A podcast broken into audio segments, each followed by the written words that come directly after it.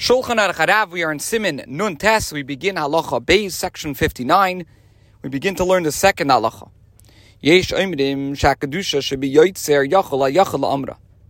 Some authorities maintain that the Kedusha, which literally means sanctification, in the blessing Yoitzer Ar, may be recited by an individual that is praying alone. In other words, this person is not davening with a minyan.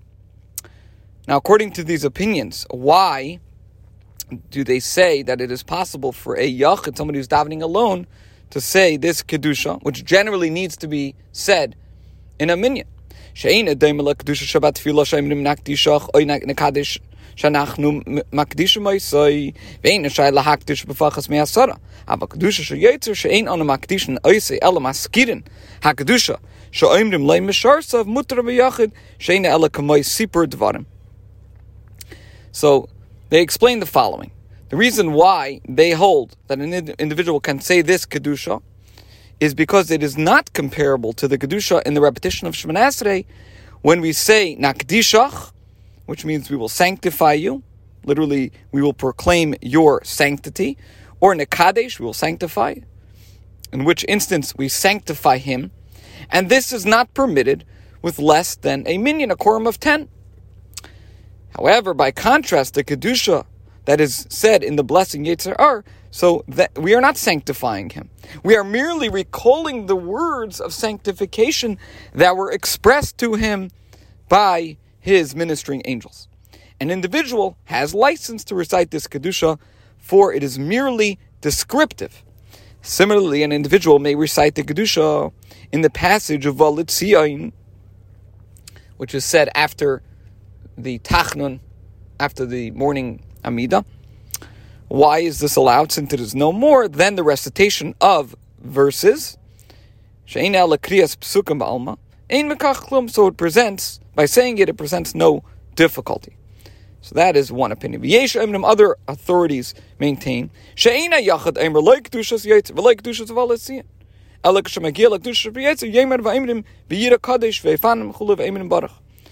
the other opinions say that no, an individual should not recite uh, neither neither the kedusha in the blessing Yotzer Ar nor the kedusha in the passage of Olitzian, someone who's davening alone. Instead, when this person reaches the kedusha and the blessing Yotzer Ar, he should say va'imrim biyira kadesh ve'ifanim va'imrim barach. In other words, he should make his own recitation merely descriptive by prefacing each verse of the sanctification with a phrase that narrates how the angels utter it.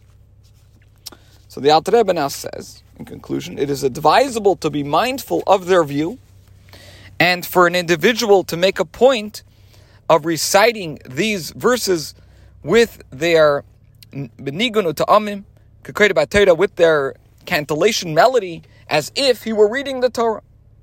Aval haminag, However, the custom is to follow the first view again, which is that a yachid, somebody davening alone, is allowed to say the kedusha uh, both in Yotzer, and the blessing Yotzer, and in Uva LeTzion.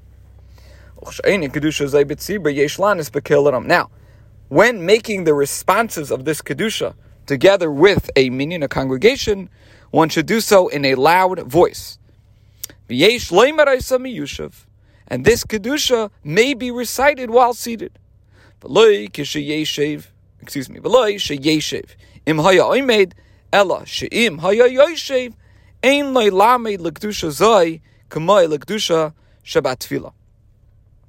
So when we say that this Kedusha can be said while seated, the intent is not that one should sit if he was standing. That's not what we're saying. Rather, that if he was seated, so then he should not rise to recite this kedusha as he would for the kedusha in the re- in the repetition of Shemoneh Esrei. Now, it's interesting that according to the Kabbalah, this kedusha actually should be recited while seated. Okay, this concludes halacha beis.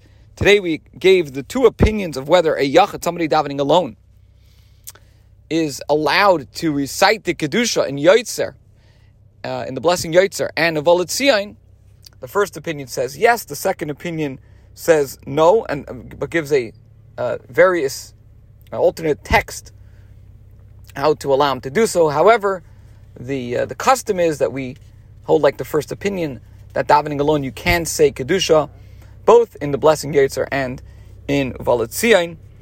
And we said that when you're davening with a minyan, you should you should answer, you should say in a loud voice. We also discussed that this kedusha is allowed to be said while seated, unlike the kedusha during the repetition of the Amidah, which has to be said while standing. This concludes today's share.